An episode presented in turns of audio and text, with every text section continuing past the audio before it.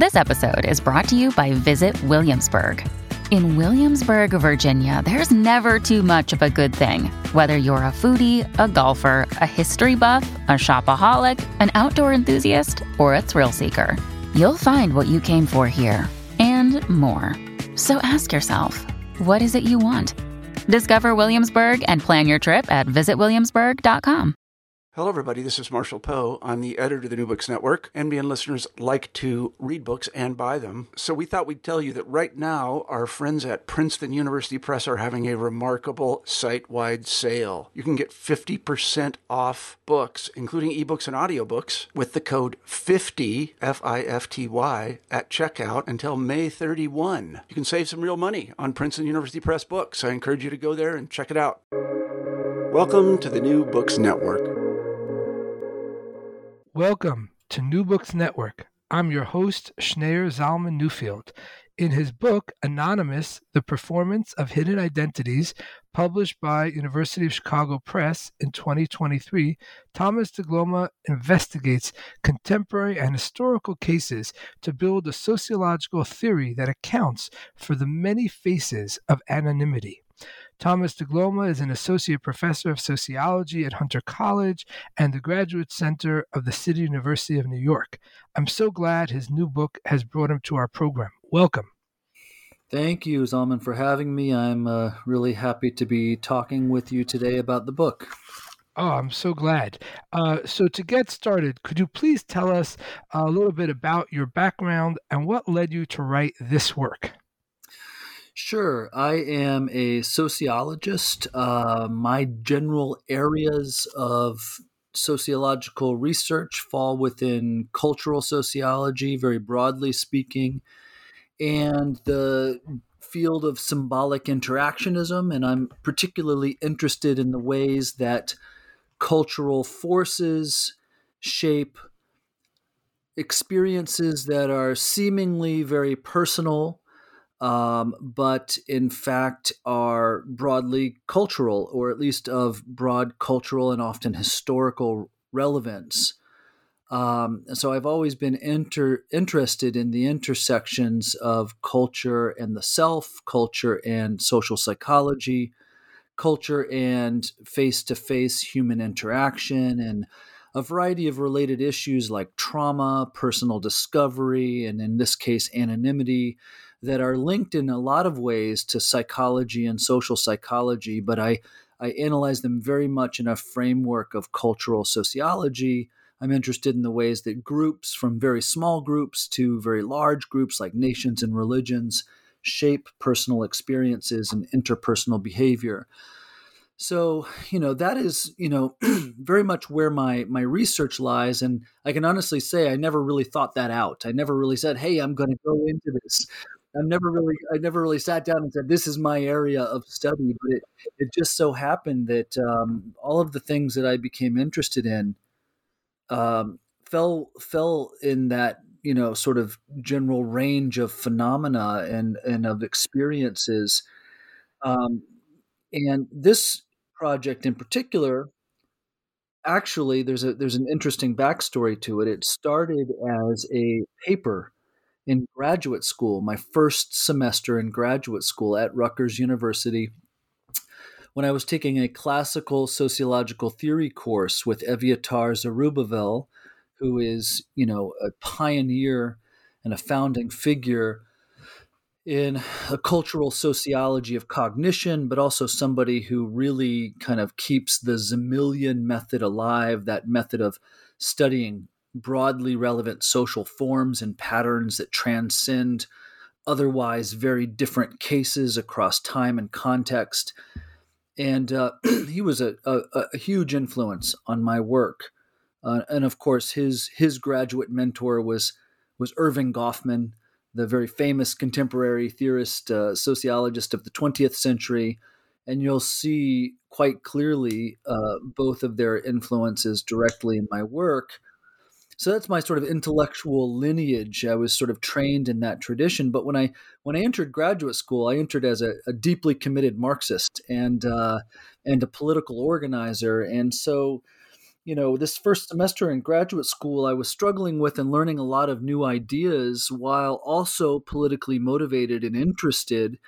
Um, and and Eviatar, you know, challenged us to to you know and, i think in order to to both teach us sociological thinking but also to to force us out of our boxes out of the out of our comfort eh, our intellectual comfort zones he challenged us to write a series of papers in in our classical theory course and each paper was supposed to be adopting the theoretical lens of a particular theorist and and you know these were short little essays experimental essays um, and they could be on whatever topic we chose. And and for the assignment that was related to the theory of Simmel, I chose the topic of anonymity, which of course Simmel addresses a little bit, and others like Peter Berger and Thomas Luckmann, and of course Alfred Schutz have addressed the concept of anonymity in their work, but I, I saw that there was room for a much broader and a much more thorough and cultural sociology of anonymity.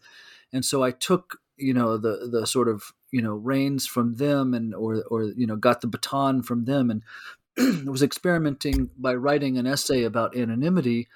And I really enjoyed it and I really enjoyed the all of the room I saw for development there and all the ideas I had which many of which were politically motivated at the time. Uh, and then that little paid paper uh, that little paper was maybe I think 12 or 14 pages long and it went into a filing cabinet for over 20 years um, oh. and then at some point, when I was thinking about my second book, after I had published Seeing the Light, and that was out for a while, and I had finished writing a couple of articles that I had planned, I was like, you know, I really want to, you know, start a second book, and and and I took out that literally took out the hard copy of the paper. I didn't even have a computer file. I didn't even have a saved computer file, computer copy, and I, I reread the paper, and I said, I knew immediately. I knew immediately that there could be a book there I knew immediately what I wanted the chapters to be focused on, and of course that changed a bit, but but the seeds were all there in that early paper, and I, I started researching. I started I started the process.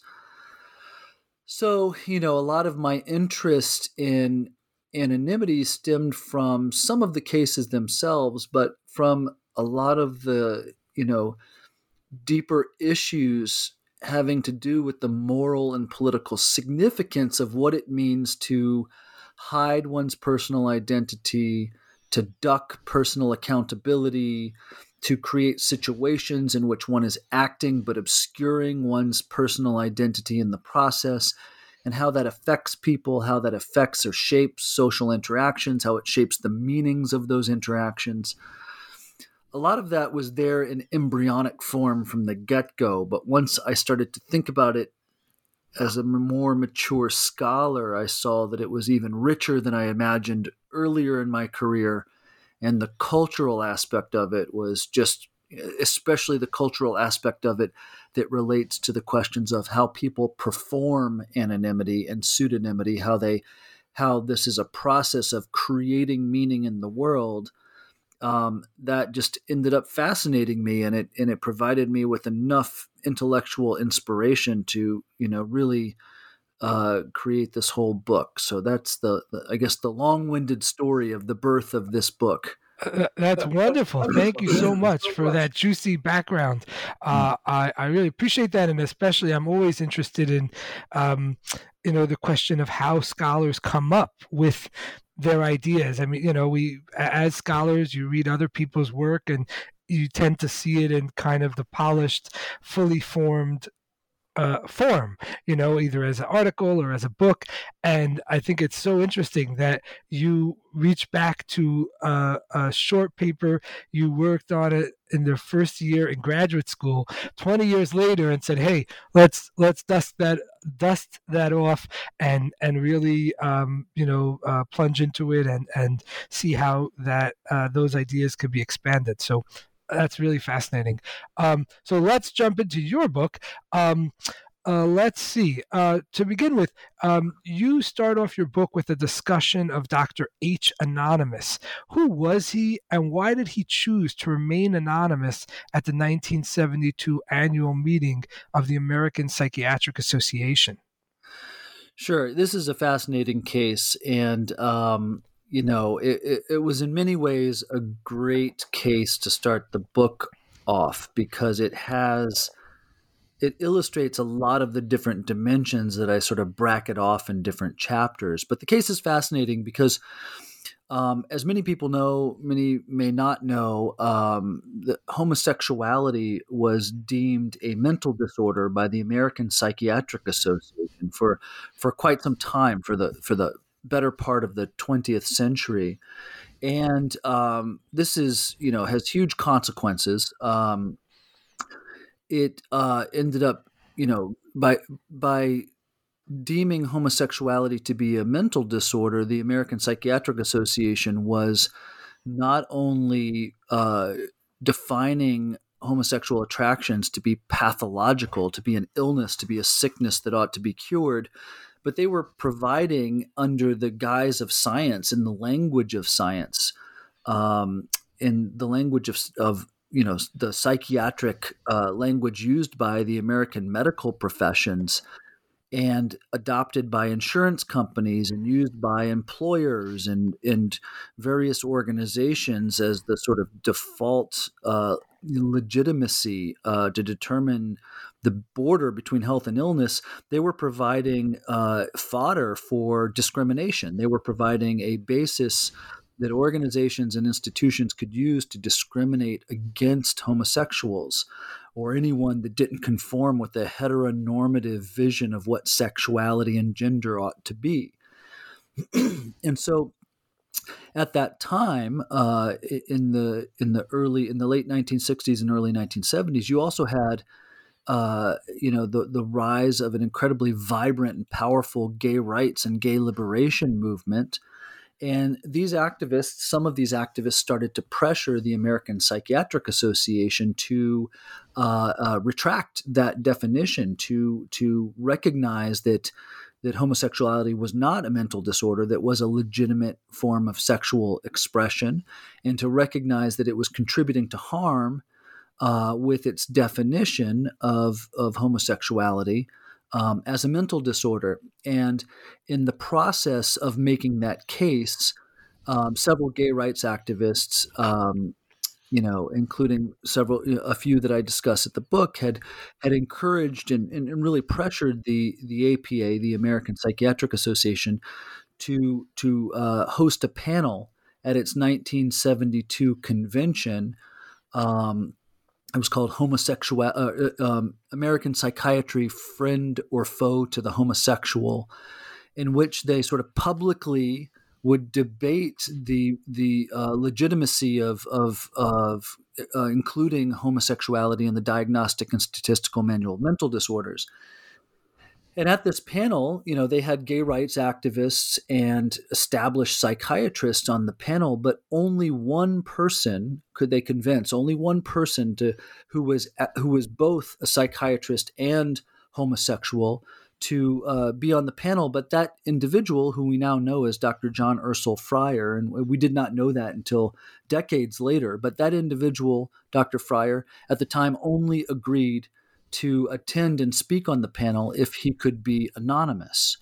So, you know, at the time, he was an untenured assistant professor of psychiatry at Temple University. He was very well aware that if he was known to be homosexual, a gay man, he could be denied tenure, he could be discriminated against in the whole profession, he could be deemed unfit to practice medicine, to practice psychiatry he could ruin his career. Uh, the the discrimination could have ended his career at the time.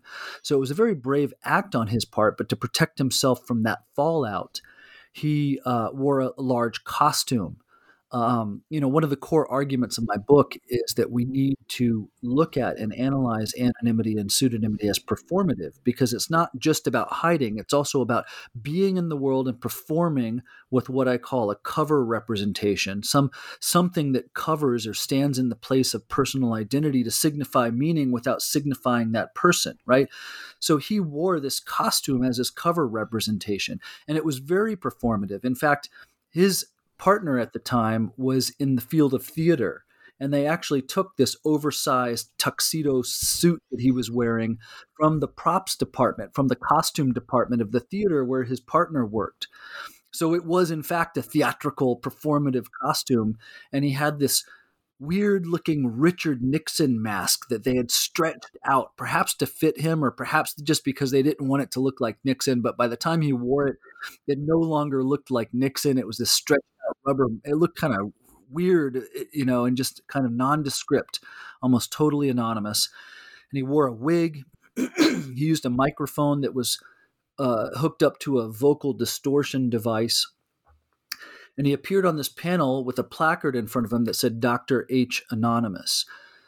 And he presented his statement speaking on behalf of psychiatrists who were homosexual. And he claimed that he was speaking on behalf of a number of uh, psychiatrists who were, who were homosexual. And in fact, at the time, we know now that there was a underground organization within the APA that they referred to uh, casually as the Gay PA, which was a network of um, homosexual psychiatrists who would would uh, you know interact and share and and you know were connected, interconnected, networked with one another. And he was active in that organization or that that network. Really, it wasn't really a formal organization but he was really speaking on behalf of this constituency and the broader gay rights movement in general, and you know, uh, you know, encourage strongly encourage the APA to retract its definition of homosexuality, and in doing so, uh, provided a real powerful testimony that was was remarkably effective in this broader struggle. And indeed, early in the next year, the Board of Trustees for the organization met and they retracted the definition, and the rest is sort of unfolded as history. And even though that struggle is, is, is far from complete, it was a, an important turning point where this figure came out anonymously to perform this, this, this his, his anonymity, his the protection inherent in it was evident in the way that he was acting. His subversive character uh, the subversive character of his statement was evident in his anonymous posture. Um, the way that he was able to stand for an entire group without his personal identity getting in the way of the meaning, without people becoming obsessed with who he was rather than what he was saying. All of that was was able to sort of come through very clearly because he delivered this statement in a anonymous fashion. He performed it as an anonymous actor. And so that case really highlights a lot of these um, elements of anonymous performances that I try to uh, theorize and, and, and get into um, uh, throughout the book. And uh, I think it was a, a, strong case to open with, and the picture that accompanies that accompanies it, which has in, been in the public circulation for quite a while and appears every now and then, uh, is is quite striking um, itself. So it was. Uh, I really thought it was a powerful case. Yes, I agree. It definitely caught my attention. Um, you mentioned just the definitional thing. You mentioned about anonymity and pseudonymity. Uh, could you just uh, briefly just um, uh, talk about the difference between acting anonymously versus pseudonymously? Yes, yes. Uh, uh, you know, it's a, it's an important distinction, and at the same time, there are ways where the distinction doesn't matter. Um, so, I, I in some ways, I treat both anonymity, which means acting without any sort of name or without any sort of you know um, you know attempt to personalize oneself versus pseudonymity which refers to someone who acts with a false name or an avatar or some other symbolic character that can be linked to that actor um, both of them involve hiding personal identity. They involve acting with an obscured personal identity and performing some sort of meaning in the world behind a cover of some sort. Both of them involve that level of of performance that involves hiding personal identity. But the differences are meaningful, and this is very relevant to online uh, activity today, as much as it is relevant to a variety of, of non digital cases. Because when you act anonymously, you step out of your personal biography, you step out of your personal identity. You cover that so that your actions become divorced from who you are. And when you do that, you sort of step out of the time frame that your personal identity implies. We all have a personal history. We have a personal future. We have an orientation towards our future. Our actions today can have consequences for our lives in the future. And our, our pasts. We carry our pasts with us. When we when we have our personal identity out in the open people look at me as Thomas DeGloma they they know my past whether as a scholar or as a friend or a family member. They know my past and they they they know that my actions will carry into the future and that I will carry those actions into the future as well. When, when I cover, when anybody covers their personal identity, I'm stepping out of that past. I don't carry that past with me when I'm acting anonymously because I'm divorced from the identity of Thomas DeGloma. And I also don't carry my actions when I act anonymously. I hope to not carry those actions into the future because when I resume the identity of Thomas DeGloma, the way that I acted anonymously is not something that's attached to that person who moves into the future. This applies to all anonymous actors, right? The difference with pseudonymity is that when I or anyone else, you know, steps out of their personal identity, they adopt an alternative identity. And that identity can carry its own reputation. It can have its own past and its own future that's still divorced from the personal identity of the individual behind the cover, but it can carry its own reputation. So, hypothetically, if I go into an online forum and I use a pseudonym, uh, let's say I adopt the pseudonym like contemporary Durkheim or Simmel or something like that, right? the modern the modern Simmelian or something like that. I, I, I, don't don't look don't spend time looking for that pseudonym. I'm just thinking out loud here. I've never used. yeah, right. Somebody somebody weird's going to have that pseudonym somewhere. But, but doing doing weird things. It's not me. I, am just thinking out loud here. But if I adopt the pseudonym, the modern Simmelian, and I interacted online with this pseudonym, and I kept that pseudonym in an online forum, over time that pseudonym would develop its own past and have and people would be able to predict behavior from that actor based on that pseudonym because there's an identity there it's just not one's personal identity it's a it's a pseudo identity it's a counter identity right so one of the main differences between anonymity and pseudonymity is that pseudonymity allows for the establishment of reputation it allows for a chain of events to be linked together, actions to be linked together in a way that allows audiences to have some sort of degree of expectation from that actor, some level of predictability about their next move, right? So pseudonymity also allows for certain degrees of accountability. It just doesn't allow for personal accountability. There are uh, you know scholars uh, the philosopher alfred moore for example is is one who i, I cite uh, multiple times in the book. Uh, his work is, is is very amazing in this regard uh, who argue um, that pseudonymity can allow for uh, accountability and deliberation public deliberations online deliberations. We can have accountabilities built into actions with pseudonyms while also protecting individuals from discrimination for their ideas.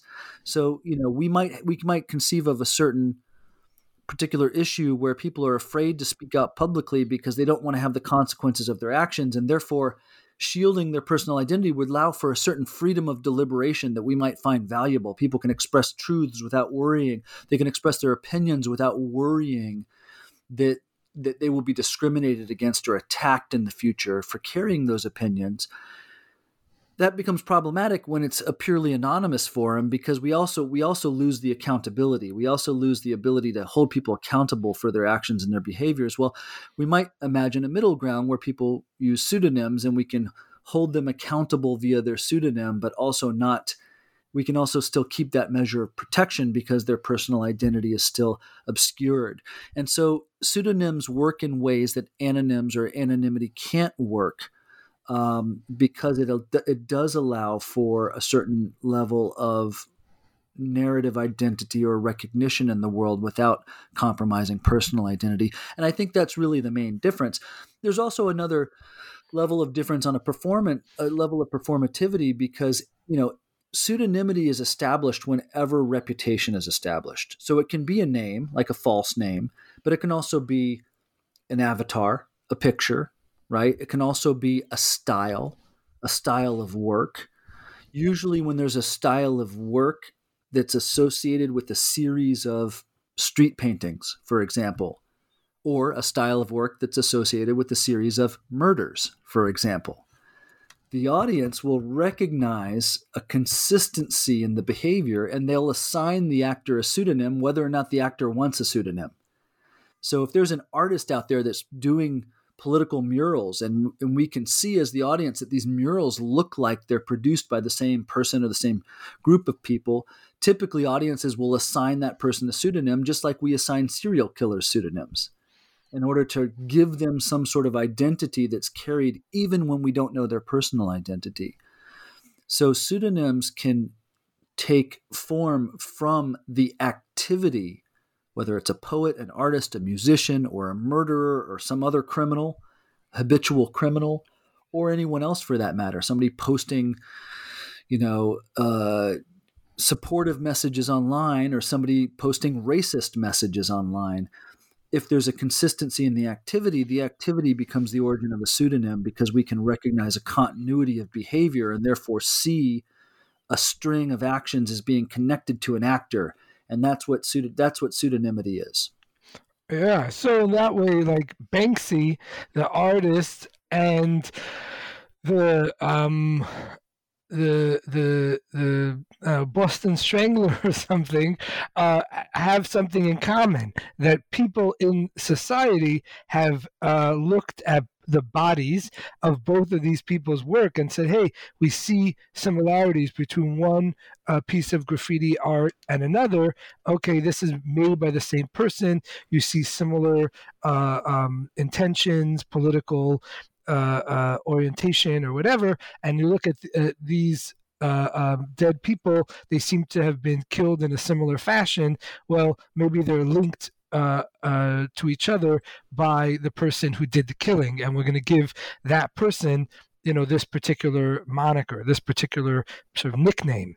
Yeah. So in the case of a serial artist or a serial killer, their art and their killing is is continuous through time, and pseudonyms carry that quality. Whereas pure and a purely anonymous act is something that once it's finished will never be connected to another act. The same person can act anonymously again, but they're not necessarily connected. Um, the same person can embody different ways of acting anonymously in the same forum and not be recognized as the same person. So anonymity has a, a more of a detached character to it. Right. And how do individuals and communities make use of anonymity for protective reasons? Yeah, that's a um, a very important dimension uh, of anonymous um, anonymous activity that I, I discuss with regard to a, a whole wide variety of cases. Um, and there's really no one answer, but the general point is that acting anonymously or with a pseudonym, but we'll just use anonymous, you know, sort of interchangeably for for lots of this discussion acting anonymously can um, protect individuals from the fallout of their action because it divorces actions or comments or expressions or whatever from personal identity. That person is protected from the fallout of what they do when their actions are divorced from who they are. Um, so, one of the cases I briefly discuss is Saudi women who spoke out against male guardianship laws in Saudi Arabia anonymously on Twitter or when featured in major news outlets like The Guardian or CNN, um, doing so anonymously, or when on televised a newscast in the shadows with vocal distortion, much like the way Dr. H. Anonymous disguised himself in that personal event. Uh, um, you know, people have done so on, on newscasts in this fashion. And in that way, Saudi women were able to speak out in a way that they would not have otherwise spoken out. You know, we, we can assume that the anonymity allowed for the freedom of voice that would not otherwise have existed in many cases because they were protected from the very serious fallout of their actions. But there's countless cases in literary history where authors have protected themselves from not just the content of what they were writing in a political sense, although there's many cases where that you know that is true, but also um, from reputational damage. It's an interesting thing to think about art and literature in this way. Um, if you write a book and it and everybody hates it, you've kind of ruined your reputation as a writer, or you've created a serious obstacle that you have to overcome now.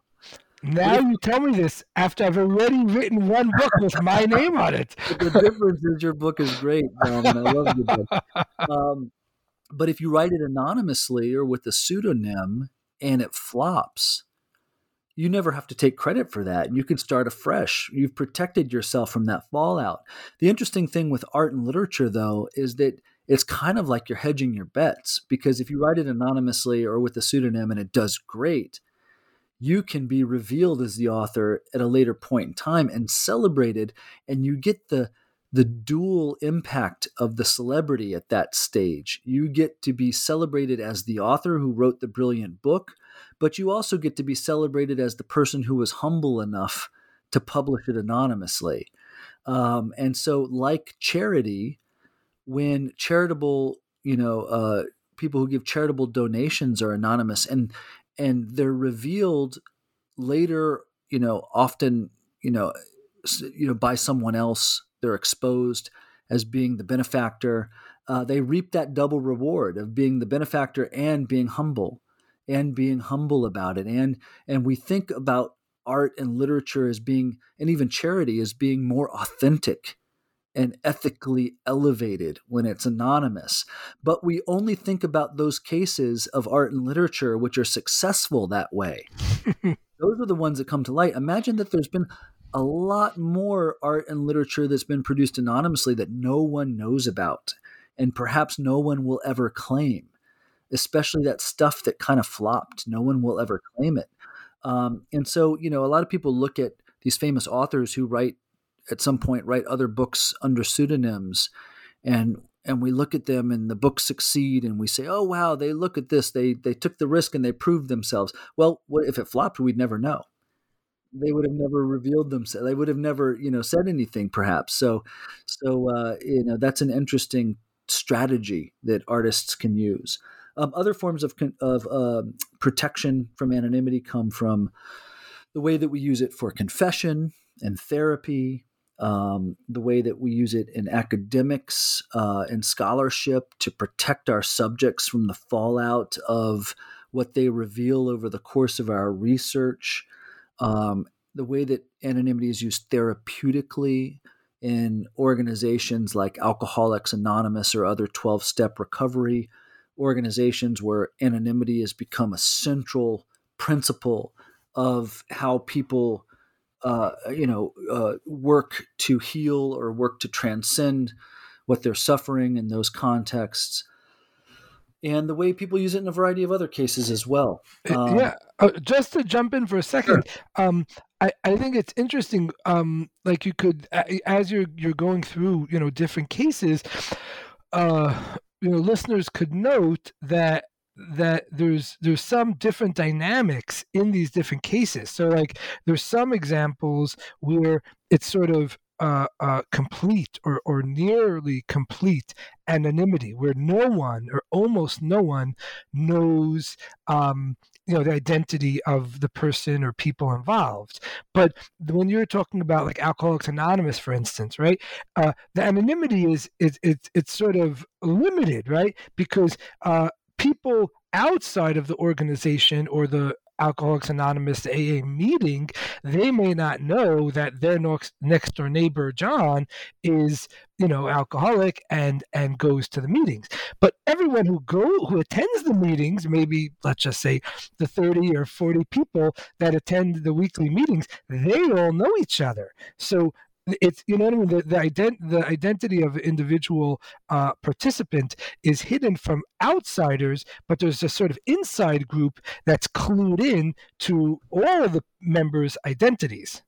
Absolutely, and what you're pointing to there is a central aspect in my mind of how anonymity is performed. Now, there are rare cases of the individual you know, and, and, perhaps this is even exacerbated with computer technology and the digital today because people can act anonymously online with no one else really knowing that they've done that. But in a lot of cases, of anonymous action, an activity, and expression, there is an audience that is unaware of the personal identity but there are there is a small in group that is aware. It's a it's a performative dynamic. You're performing for an audience but there is as Erving Goffman the great theorist of performance of, of personal performance um, has shown us there is a there is a back region. There is a backstage environment where people are aware are in the know and that's true for Banksy Banksy has a team of people who know who he is. And that's true for the Italian author Elena Ferrante. She has publishers and probably others who know who what her personal identity is, what the personal identity of the actor behind the pseudonym is. Um, and and and many many other cases, uh, you know, there is a performance for an audience, and to that audience, that's where the cover representation shields personal identity. But there's others behind the scenes who actually know. And that's what that's why when we look at alcoholics anonymous and we say you know what kind of anonymity is it? Well it's entirely performative. And the interesting thing is is that even when individuals might know one another they still perform the anonymity in a formal sense in those therapeutic environments and they still ignore one another or act as if they don't know one another if they encounter one another outside of the context of the therapeutic environment in order to sh- to keep the divorced keep the boundary between the personal identity and the and the and the um, and the alcoholism or the addiction intact so uh, these people are very much making anonymity come to life with their behaviors, with the way that they talk, with the way that they act, just like Banksy brings his anonymity to life and Elena Ferrante brings her anonymity to life and social movements bring their anonymity to life and so on and so on. It's it's very much something that people do and accomplish. Yeah, I, am just reminded. You mentioned early on in our discussion how you were so influenced by uh, the, your um, um, one of your mentors, Eviatar Zerubavel, uh, at, at Rutgers University. And I'm reminded, um, um, I'm a big fan of, of Zerubavel's work as well. Uh, and he, um, one of his books, um, in one of his books, he talks about the idea of a conspiracy of silence and how a conspiracy of silence is not simply the absence of you know people talking but it's sort of an active process that people who are in on it have to do certain things in order to keep the conspiracy alive you know and I'm thinking it's a similar kind of dynamic when we talk about anonymity. It's not just that there aren't people's names there, or they didn't say you know their name or, or, or identifying features uh, but it's actually a, this active process like you were saying in the case of alcoholics anonymous or in the case of a person who goes to therapy. Well what happens if you meet your therapist on the street outside of the therapeutic environment? The thing that they're supposed to do is as gracefully as possible pretend that they don't know you or at least that they don't know you from the therapy so that you know, they again sort of protect the anonymity of the therapeutic relationship, but that this is an active process where potentially a bunch of people are involved in order to maintain this kind of of um, protection of the person's personal identity. Yeah. And so a distinction I make there, and I try to sort of apply it to the different cases I discuss, is that people who protect themselves, they're able to perform while they're protected, which means they go to meetings and they say a lot of things that they wouldn't say in other environments because they have that shield of anonymity. But they also, not only do they perform while protected, they perform and bring their own protection to life. They perform their own protection. They are the ones who make the anonymity real, and there are consequences to that because going to a therapy meeting and maintaining this culture of anonymity ends up creating a sense that what you're talking about needs to be hidden. The the the character of alcoholism and addiction on a cultural level in our contemporary American society, at least, and and, and lots of other societies as well, the cult, the predominant cultural view of addiction and recovery is that it's a matter of privacy, anonymity. It's sort of something that is dealt with behind closed doors. And that creates a culture of shame, whether or not we want to do that or not as a culture. We do that when we end up, you know, sort of treating it this way. And a lot of the generation of the, the, way that that is generated, or at least an important way that that is generated, is when alcoholics and addicts themselves create the shields that free them. They're also creating the shields that stigmatize them in some ways. And I think you see, and it's not just alcoholics and addicts, by the way. It's it's anybody who uses anonymity for protective purposes. When they act anonym, anonymously, they might be legitimately in need of protection, but they're also reinforcing the notion that they have to hide, right? And in doing that, um, they might there might be some unplanned consequences to that type of activity. And in the case of alcoholics and um, addicts, there's a number of people in recent years, the last decade, decade and a half especially, who have sort of come out, so to speak, um, as addicts uh, publicly as a way of sort of confronting that shame, confronting that notion that we have to hide. Um, and others like um, Chanel Miller, who was the victim of the very publicized uh, rape case at Stanford University, and and she was sort of given a pseudonym throughout the court hearings and in all of the official documents, and was anonymous in the press and et cetera.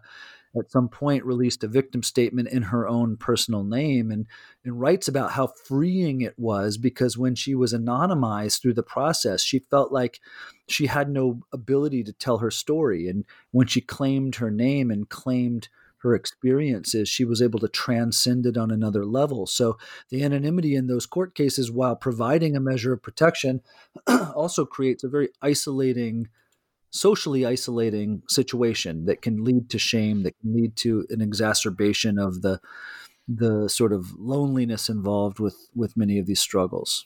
Right. And what is subversive anonymity? So, subversive anonymity, and again, these are analytic brackets that I create for the sake of talking about these characteristics. A lot of the cases I discuss have elements of different you know uh, characteristics but when i talk about the subversive character of anonymity i talk about the ways that individuals use anonymity and pseudonymity to subvert social norms but these social norms can be le- laws they can be legal you know codes they can also be you know more general social norms and values that are that are sort of the, the mainstream um, norms and values. And when people act anonymously they because they escape accountability they are able to do and say things that they would otherwise never say and do. Um, they're able to meet together with other people who are also doing and saying those things who if they were doing and saying those things in their personal communities and with their personal identity exposed, they would be ostracized, persecuted, shamed, whatever the case might be. And there are, and this is one of the great contradictions of anonymity is that good or bad? No, it's not either, right? It's neither good nor bad. It is, it depends on the case and your assessment of it. Because individuals can use anonymity to subvert oppressive norms. They can use it subversively, like the street artist Black Hand, to challenge state censorship and persecution in Iran by creating street art that is critical of state power, right? And we might say, hypothetically, wow, that's inspirational. That's a positive way of using anonymity to critique an oppressive or repressive power. Some people might say that. There's also a big community of people who would not say that. They would say that it's villainous, that it's treasonous, that it's treacherous, that it's blasphemous, right? So, again, depending on the audience in your position within it, one person's positive subversion can be another person's debauchery, right? Or another person's uh, oppressive subver- subversion. But we also can look at today, we can look at the ways that the Ku Klux Klan used anonymity in subversive ways. Now, some people today might be tempted to say, oh, the Klan wasn't subversive. They were reinforcing the sort of dominant norms of racism. And that is true that they were reinforcing some very established racist norms when they were acting, but the Klan didn't exist before the end of the Civil War. there was no Ku Klux Klan in the antebellum South. The Ku Klux Klan existed after the Confederacy was defeated, when there was a national imposition of a northern perspective on slavery, which is to say that it was abolished, right? There was a national imposition of northern laws and values. Then that Confederate pro slavery attitude and actions became something that was forced underground or forced to retreat out of the dominant and into the subordinate, right? And then you see the rise of anonymous Klan activity. Then you see ex Confederate soldiers and racists of the South putting on hoods and masks and various types of disguises to act racism out in a subversive way to attack the dominant order imposed by the North in the aftermath of the Civil War. So they are subverting these dominant Northern norms and they're using anonymity to do so, but it's certainly in a way that we would say today, you know, hopefully everyone, of course, everyone wouldn't say this, but but that all you know, freedom loving people would say today is is is uh, tyrannical, is is um, terroristic, um, but it was nevertheless subversive. So in some cases, we look at subversive anonymity and we say that is very powerful and inspirational. In other ways, we look at subversive anonymity and we say that is terrifying. Um, but the the thing that ties these cases together is that to look at how individuals and groups use anonymity to undermine dominant or mainstream values, norms of behavior, and norms of expression. Yeah, yeah. Um, wow, really, so much to think about. Um, let's uh, let me ask you something else. Uh, what is the difference between self typification and other typification, and what are some real world examples of these behaviors? Yeah. Uh, again, uh, this is a another type of anonymity, perhaps one of the most abstract concepts and ideas I discuss in the book. Um, but the argument here stems from the work of Alfred Schutz, the great philosopher, phenomenologist, social theorist, who's embraced by uh, sociology and, and other disciplines as well, but also is inherent in the work of W.E.B. Du Bois, is seen in the work of Simmel, the classical sociological theorist, in others. And it's rooted in this argument that when we see individuals as a type of person or as a categorical label, we are blind to their personal identities. And this is a form of anonymity. It's not the clearest, most evident form, but it serves as a form of anonymity because it renders us blind to personal identity. So, in a, a relatively mundane, relatable case, when we refer to a person as the waiter and we say, oh, you know, there's the waiter, there's your waiter, right? They might be wearing a name tag. Their their employment records are certainly there. They're not hiding themselves, but in their interactions with us, they're anonymous because they're a type and not a person, right? Can we easily identify them? Sure. But when we go home and tell a story about eating a meal at a restaurant, will we identify them? No we'll say, and then the waiter brought the breadsticks. We're not going to say, and then Dan or Sue brought the breadsticks. We're going to say, and then the waiter brought them. And so they remain. And, you know, even police officers have badge numbers and they have license plates on their cars and they're personal. I mean, they're, I'm sorry, they're public servants. So their, their names are, are often a matter of public record. But you get pulled over and you get a speeding ticket, you go home and say, some cop pulled me over. You don't care who it is, right? And so, in the phenomenon of the interaction, there is an, a social anonymity that's created that shapes the way that we think about others in our lives. So we anonymize others, and this is a form of other typification when we refer to them as the waiter, or when we refer to them as the nurse, or when we refer to, in in in some ways, you know, um, you know, more politically charged and, and a lot of more politically charged and, and and in some ways in some cases problematic senses when we use categories uh, to group large people large groups of people together as being the same type of person right and this is done throughout history in deeply problematic ways, we're anonymizing the individuals involved. And that's those are all forms of other typification. Self-typification comes from the fact that when we do this, we often type ourselves or a group of quote unquote us together as an antithesis, an antithetical type. So, for example, when we treat the waiter as the waiter, we are acting as the client, as the diner, as the eater of the establishment, right? When we when nations go to war against a foreign enemy, in the United States, there's there's a number of of very uh, deeply disturbing examples of this. They will typify that enemy as a villain in some ways, often using racism, often using various tropes and labels to to vilify their enemies and demoralize and demoralize them, but also dehumanize them in the minds of Americans.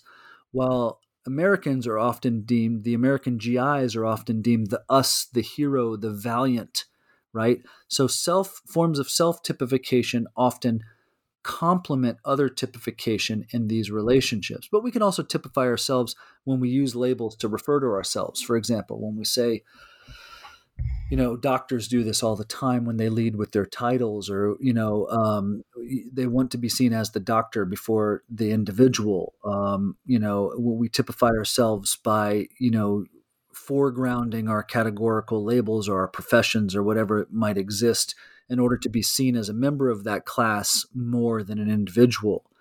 Um, we engage in forms of self typification, but often self and other typification are complementary in the sense that when we typify others, we inherently typify ourselves.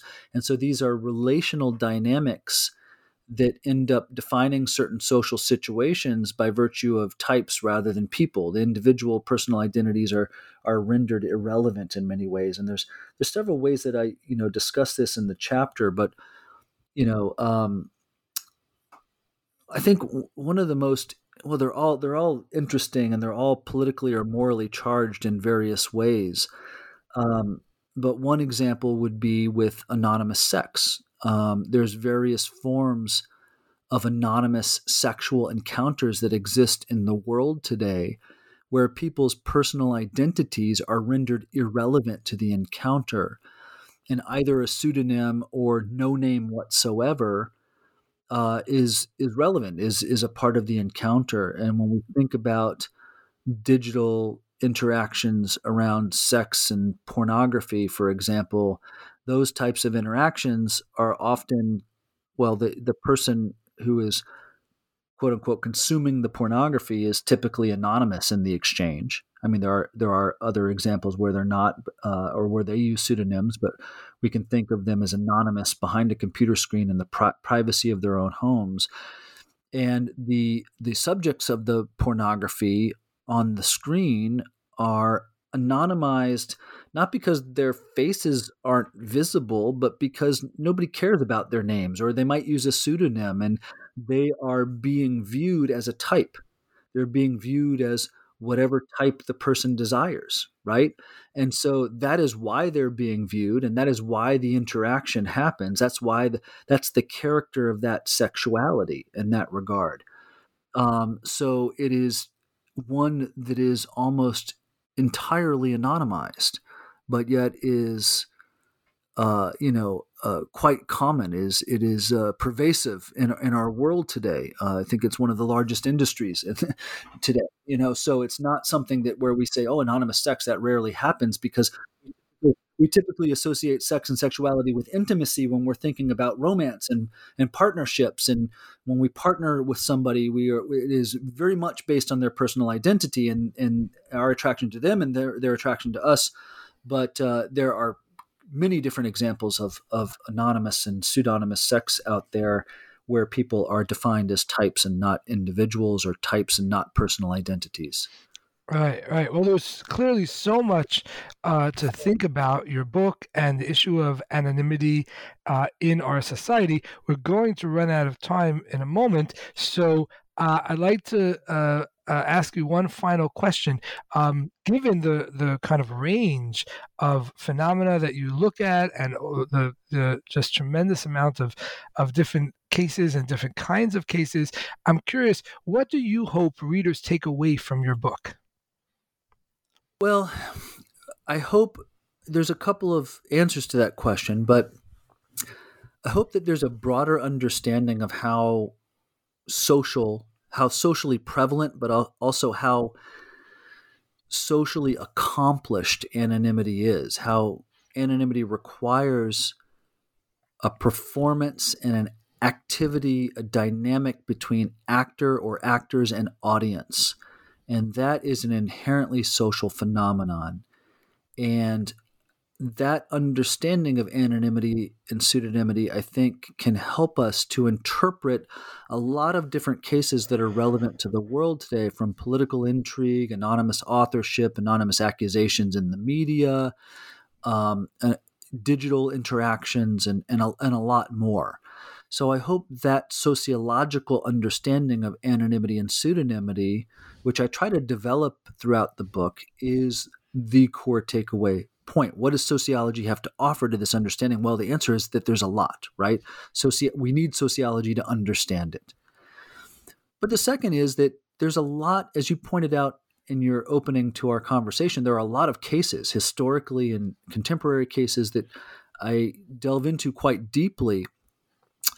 Um, I try to do some deep dives into these cases, and I think there's a lot to learn from each of those particular cases whether it's the anonymity of the medical professionals who participate in capital punishment and, and executions by lethal injection, or the anonymity of bank personnel behind the financial crises, or the anonymity of social movement actors who wear different masks, or the anonymity of artists and authors and why they're actually acting anonymously, or any of the other cases that we've discussed today.